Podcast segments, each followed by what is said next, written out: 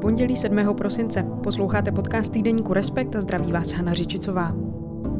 Dnes rozebereme otrávenou Bečvu a podíváme se do čtyř restaurací, jejichž fungování změnila pandemie koronaviru. Do Bečvy zase něco vyteklo. Česká inspekce životního prostředí už týdny pátrá po tom, kdo je na vině znehodnocení dvou třetin toku a úhynu 40 tun ryb téhleté řeky. O vinicích stále není jasno, lidé jsou nervózní, minister životního prostředí Brabec z Hnutí Ano je fakt naštvaný, jak píše na svém Twitteru. Všechny uklidňuje a slibuje, že i kdyby to měla být poslední věc, kterou se ve své funkci bude zabývat, rozhodně ji chce dotáhnout do konce. Co si o ekologické katastrofě myslí místní a proč chemička Deza zatajila havárii, která se měla udát právě v den otravy Bečvy. Přímo u řeky se byli podívat kolegové Ivana Svobodová a Petr Horký. Takže vy jste viděl prvně ty vy u té vypustě zelhotky, jo? No, tam byly první mrtvé ryby a to potvrdí víc lidí. Jo. Tady prostě, já nevím, no. Tady si myslím, že i pan Krutilek, co je tady hospodář na svazu, tak vám tomu řekne taky svoje. Tady, tady prostě ten úsek po tu hodku je, je v pořádku. A není možné, že 40 km znehodnoceného vodního toku, 40 tun mrtvých ryb, je to hodně, Petře? Je to největší ekologická katastrofa třeba od 90. let?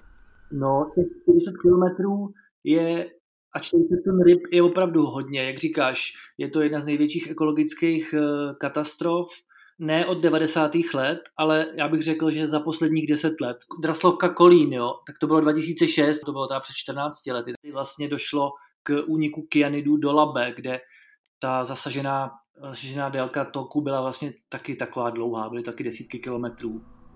No a když tam přijedete, jak na vás místní reagují? Přece jenom poslední dva měsíce asi u Bečvy docela nával novinářů, různých inspektorů životního prostředí a podobně. No, oni už tu, jsou tam na novináře zvyklí, protože ta kauza se táhne už přes dva měsíce. Část lidí už je z těch novinářů trochu unavených. Teď mluvíme hlavně o rybářích nebo o místních obyvatelích, protože jí pořád dokola říkají, že by se to mělo správně vyšetřit a že by chtěli slyšet fakta a pořád jim ty fakta nikdo neříká a oni to novinářům opakují a nemá to žádný efekt. A potom tam jsou na druhé straně úřady a policie, který naopak eh, novinářům dokola neříkají vlastně nic, že eh, odmítají říct, eh, jaká byla přesná koncentrace naměřených těch jedů v řece, na kterých místech, odmítají vlastně potvrdit která nějaká vyšetřovací verze je hlavní, jestli to vyteklo z Tesly z Rožnova nebo uh, od někud jinuť. Takže tam to jsou takové dvě hlavní, bych řekl bych, uh, skupiny a jejich postoj k novinářům. Nevím, co Ivano, co ty na to? No, já myslím, že to, že to vlastně zhrnul, zhrnul přesně. Tam ti místní lidé, opravdu, jako myslím, že mluvit s novináři jim nedělá žádný, jako já myslím, že jim nedělá potíže, protože nebo zejména té skupině obyvatel nedělá, nevadí novinářské návštěvy, která je hluboce přesvědčena po těch dvou měsících o tom, že totiž my musíme říct, že tam kousek od té Bečvy leží uh, vlastně chemička, obří chemička Deza z holdingu Agrofer, který uh, vlastně patří uh, Andrej Babišovi toho času ve svěřenském fondu. Um, tam je část lidí, které to protahující se vyšetřování dává velký prostor vlastně k tomu, aby se v jejich eh, myslích pořád posiloval dojem, že to zkrátka byla ta deza a že to, že policie na začátku oznámila pár dní po havárii oznámili, že to byl kyanit a v zápěti řekli, že se teda tím pádem zabývají výpustí do řeky Bečvy, která nenáleží ale k Deze,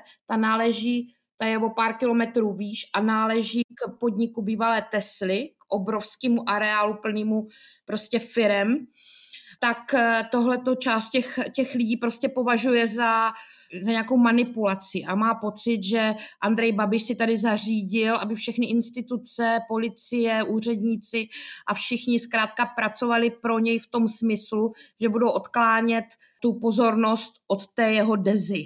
Jo, takže tihle jsou tam opravdu lidé plní, tady ta skupina, která si tohle myslí, je opravdu plná emocí a mm, vlastně nečiním žádné potíže to opakovat nebo chodit za to demonstrovat. Živou Bečva bez jedu, ma...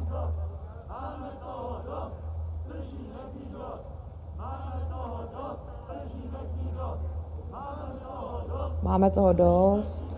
Eh, někde pod okna radnice, Rabec, tam ve Valašské Meziříčí. Takže tam, tam prostě opravdu hrají ty emoce hodně. Co třeba nějaké konspirační teorie spojené tady s touhletou kauzou? Já jsem četla různé hlasy, které mají za to, že další a další úniky chemikálí do řeky má na svědomí kdokoliv, kdo chce poukázat na to, že všechno vlastně začalo v Deze, která je součástí holdingu Agrofert. Rozhodně. Eh, my jsme vlastně, když jsme byli ve Valmezu nebo tam na Zlínsku, tak eh, jsme se v jednu chvíli doslechli, eh, že tam opět něco vyteklo do té řeky, což v té reportáži zaznamenáváme, vlastně tím začínáme.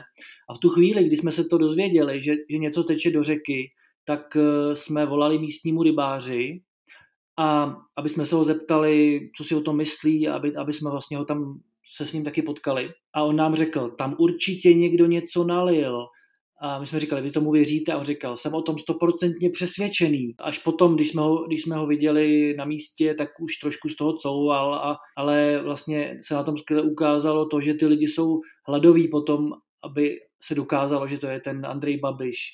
A vlastně není moc co se jim divit, no, vzhledem k tomu, že ty úřady opravdu jim neříkají nic a ten uh, střed zájmu tam je, se opravdu jako zase zjevuje. No, a dole, no, a dole pod tím jezem?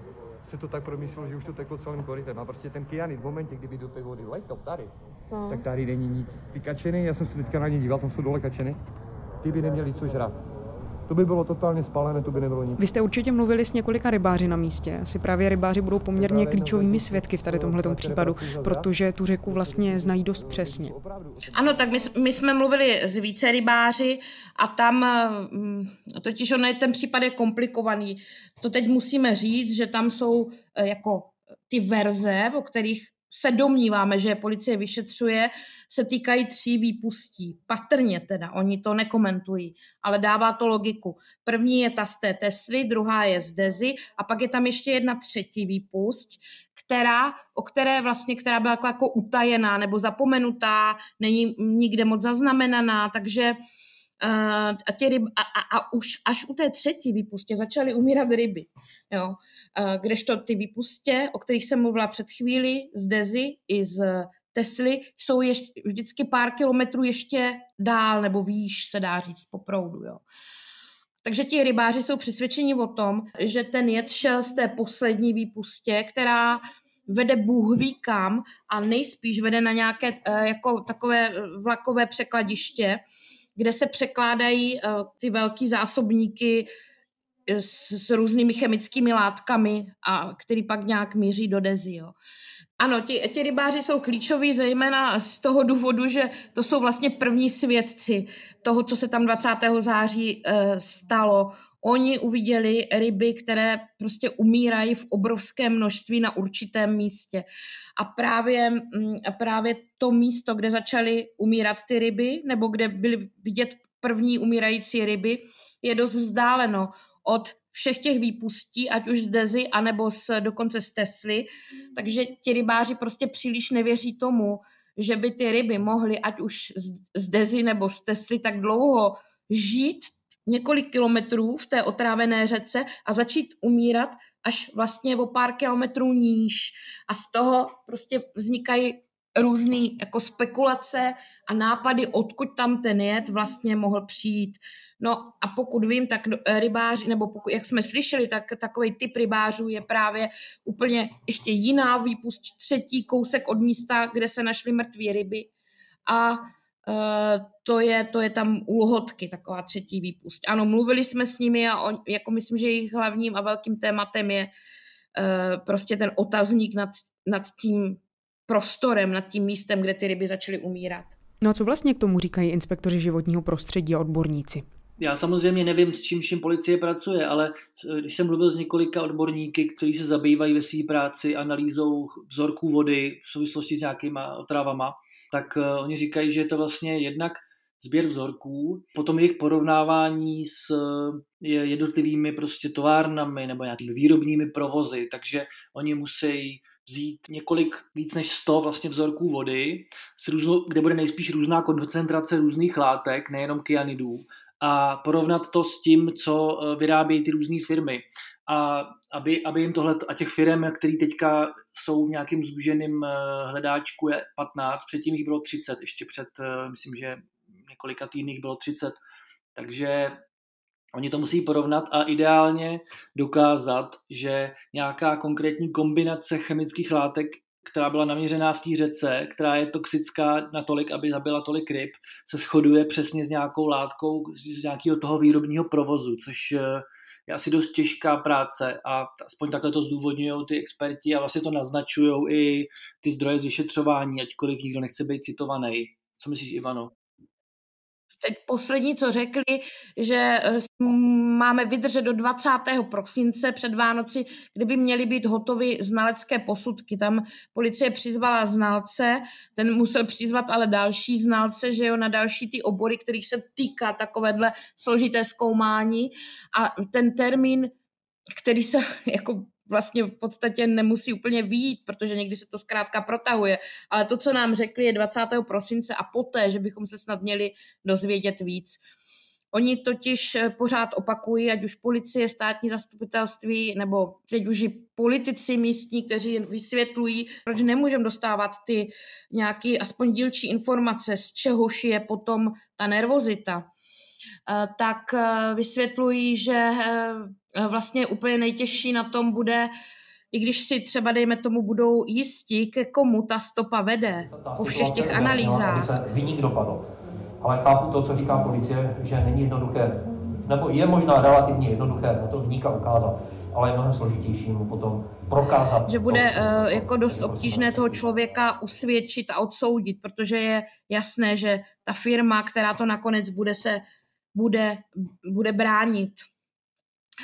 A že to musí být prostě ten sled přímých a nepřímých důkazů a analýz a všeho, že musí být tak strašně dobře vypodložen, aby to obstálo případně u soudu, jestli se jim vůbec podaří jako to uzavřít nakonec. Jo. A, a proto, že nám nic nezdělují, abychom, aby, aby, aby, aby to neslyšel i ten pachatel, který by se tím pádem, kdyby se dozvěděl nějaký dílčí informace, mohl dobře vyfutrovat na nějaký případný budoucí spor. A jak se k situaci staví přímo ministr životního prostředí Richard Brabec? No, uh, Richard Brabec tam jezdí opakovaně, ten jeho poslední výjezd tam už měl trošku takový výjezd jako já nevím, eh, bylo to takový lehce absurdní, na druhou stranu jemu asi nic jiného moc nezbývá, než on je pod velkým tlak, absurdní z toho důvodu, že tam uh, vlastně my ještě nevíme, co to bylo, ale patrně nic vážného, našli se tam čtyři malé mrtvé rybičky. A patrně to, patrně, nevím ještě jistě, to souvisí s nějakým vypouštěním lagun tam v té Tesle nebo tam v té místní uh, čistice Energo Aqua, ale Eh, v už v té chvíli ministr píše dramaticky na, na Twitter, že už toho má dost a vyjíždí, že je to šílené, další, další jako otrava nebo další únik. Ono se nakonec ukáže, že vlastně nic moc to asi nebylo, ale ten minister neustále jezdí sem tam, ale je, je to, myslím, z toho důvodu, že on je opravdu pod velkým tlakem. Eh, vlastně opoziční poslanci ho vyzývají k odstoupení, čelí velkému podezření, stejně jako zbytek politiků, ano, eh, na té lince i v samozprávě tam inspekce, policisti, on čelí tomu, že je v podezření, že, jako, že tady zalhává té veřejnosti, že to schválně nějak manipulují. Jo. Asi není úplně divný, že tomu věnuje zvýšenou pozornost a i veřejnosti dává najevo, že tomu eh, věnuje zvýšenou pozornost. No on na to říká, ať vydržíme. On říká, kdybych už nic do konce mandátu neměl udělat, tohle se musí vyšetřit, říká takováhle provolání. Uh, je vidět, že to fakt jako hodně, hodně zaměstnává, tady ta patálie s tou Bečvou, což což možná ani ne tak z toho titulu, že je to ministr životního prostředí, z toho titulu, že náleží k ANO a že celá ta nervozita je prostě z toho střetu zájmu Andreje Babiše. Hmm, tak ta nervozita je asi ještě způsobená celou, řekněme, retorikou chemičky Dezy v tady tomhle případu. Na tom místě, co se týče té tý atmosféry mezi lidma, tak je pozoruhodný, že ten hlavní podezřelej v očích eh, většiny lidí, Babišová továrna Deza, tak eh, to vlastně tu situaci ještě zhoršuje tím, že naprosto minimálně komunikuje, je v té komunikaci taková poměrně agresivní a teďka se navíc ještě díky vlastně investigaci novinářů z deníku referendum zjistilo, že tam zatajili v den té otravy havárii na eh, jedné jednotce, kde se pracuje s fenoly. Není vůbec jistý, že ty fenoly otrávili tu Bečvu a zabili ty ryby, ale samotný fakt, že to zatajili, prostě jim nepřidává na důvěrhodnosti. Ještě tu, tu, tu atmosféru tam zhoršuje a ve v očích těch místních lidí celkem logicky prostě z té Dezi dělá, jestli ne vyníka, tak jako extrémně podezřelou firmu. Celou reportáž z Bečvy najdete v aktuálním čísle časopisu. Stejně jako příběhy čtyř restaurací, výčepů a kaváren, se kterými si povídali kolegyně Klára Zajíčková a kolega Jiří Nádoba. Navštívili podniky, které mají zcela odlišné osudy. Někdo koronavirovou pandemii vzal jako příležitost a dovedl se jí nějak přizpůsobit, jiné ale donutila na dobro zavřít. Co se Klára s Jirkou dozvěděli a jestli se snažili své oblíbené podniky během lockdownu podporovat, uslyšíte právě teď. No, já jsem to určitě dělala přes obědy hodně, protože jsem byla líná vařit mnohdy, takže jsem se většinou vypravila jako do podniků, které mám ráda v okolí jako našeho bytu, nebo jsem se prošla právě i cíleně s tím, že jdu někoho třeba podpořit. Um, takže to jsem dělal docela často. No a podle jakého klíče jste vybírali ty podniky, na které jste se v textu zaměřili? Eh, ten článek se nám sešel, poskládali jsme ho ze čtyř příběhů. Uh, jeden je prostě bankrot, druhý je takové váhání, třetí je tady rámen jako nějaká adaptace a čtvrtý je vlastně taková jako víra v to, že všechno se rychle vrátí do starých kolejí a poběží osvědčený model, tak jak to prostě běželo dřív, eh, až všechna omezení skončí. Takže jakoby smysl toho článku byl eh, ukázat, co ten koronavirus eh, s tím podnikáním dělá. Je to tak, my jsme se snažili vlastně vybrat tu skupinu co nej, nejpestřejší. Já jsem dělala text o brněnské gastronomii, protože ona je trošičku specifická tím, že tam, že, nejsou, že není závislá tolik na turistech, zároveň prostě místní jsou zvyklí chodit jíst do centra, do různých hospod, kaváren, je tam vlastně zavedený pojem brněnská kavárenská scéna. No a protože mi přišlo, že se tady to podnikatelská dvojice zvládla docela dobře jako vypořádat i s tou první vlnou, by to samozřejmě nebylo jednoduché, tak mě zajímalo, jak to zvládají teďka. No, ono se nám to sešlo, tak jakoby, když jsme si řekli na začátku, že by bylo potřeba zachytit eh, v tomhletom týdnu, kdy teda jako nastává rozvolňování, tak eh, zachytit tuhle tu situaci prostě v praxi, v tom terénu. Jo. A když jsme se o tom s Klárou bavili, o tomhle úkolu, tak nám z toho vytanula taková pěkná jako dvojice, kdy já jsem trochu tušil o tomhle píseckém podniku, který zavírá, a Klára znala příběh z Brna, kde ten osud byl právě vlastně takový mnohem nadějnější, kde se s tím vypořádali, dělají samozřejmě trošku něco jiného, ale eh, byl to takový jako kontrapunkt, no, že ten podnik v Brně našel cestu, jak přežít, jak se nějak adaptovat. No to by vlastně vyšly podniky s příznivějšími osudy, Kláro. Jak se tedy tomu podniku, který si navštívila, podařilo na situaci adaptovat? No tak ten podnik se jmenuje Rámen Brno. Oni se dlouho docela bránili rozvozu, protože měli pocit, že to jídlo nebude tak kvalitní, ale potom teda přišli s tím, že budou rozvážet ten rámen jako 24 hodin předem objednaný v kastrulcích. To dělali za té první vlny a nějak to šlo, plus měli výdejní okénko.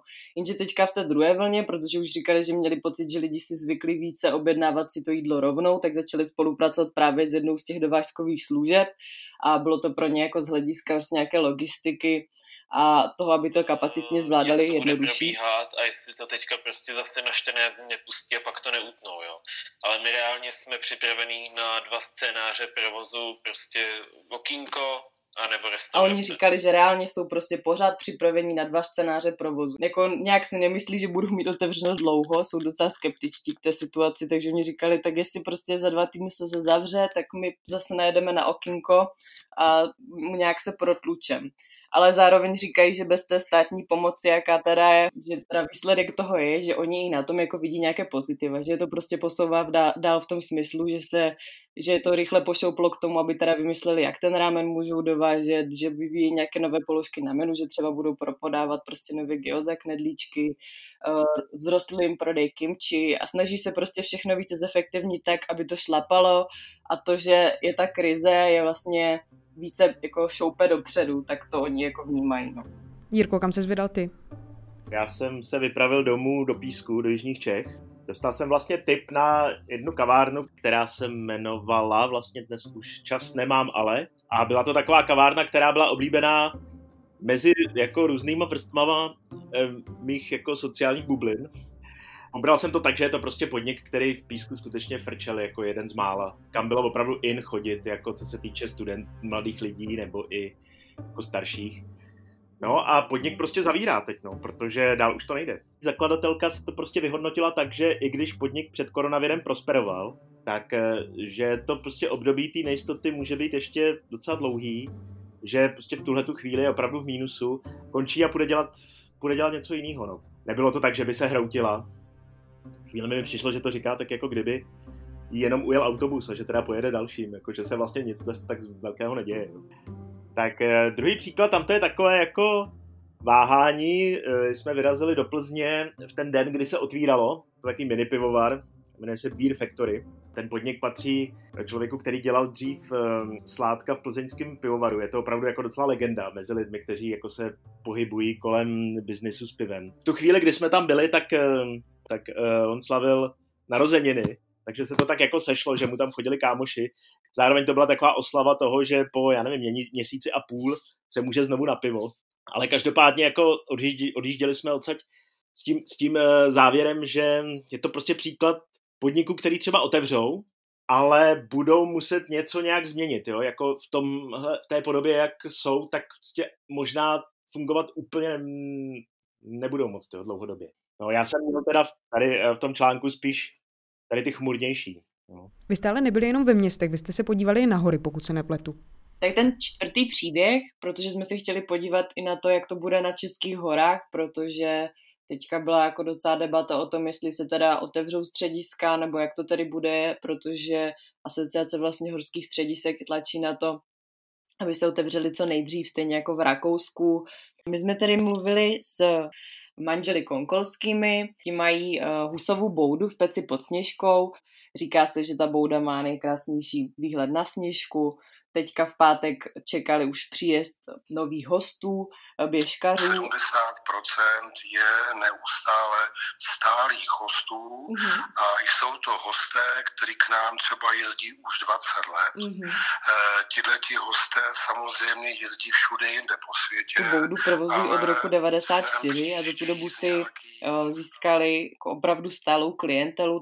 Takže tam, takže tam jako jsou ti stálí hosti jako jistota a ti teda asi přijedou zřejmě, pokud budou moc. A co teda zatím odpadává, co říkali, tak jsou lyžařské kurzy, které k ním jako taky často jezdí, takže většina škol to zatím odříká a mu to přijde vlastně jako líto, protože sám je vášnivý lyžař a říká, že teda ty děti nebo děti v uvozovkách, třeba když jsou v té sedmé třídě, jako ne, nezažijou jeden z těch klíčových zážitků.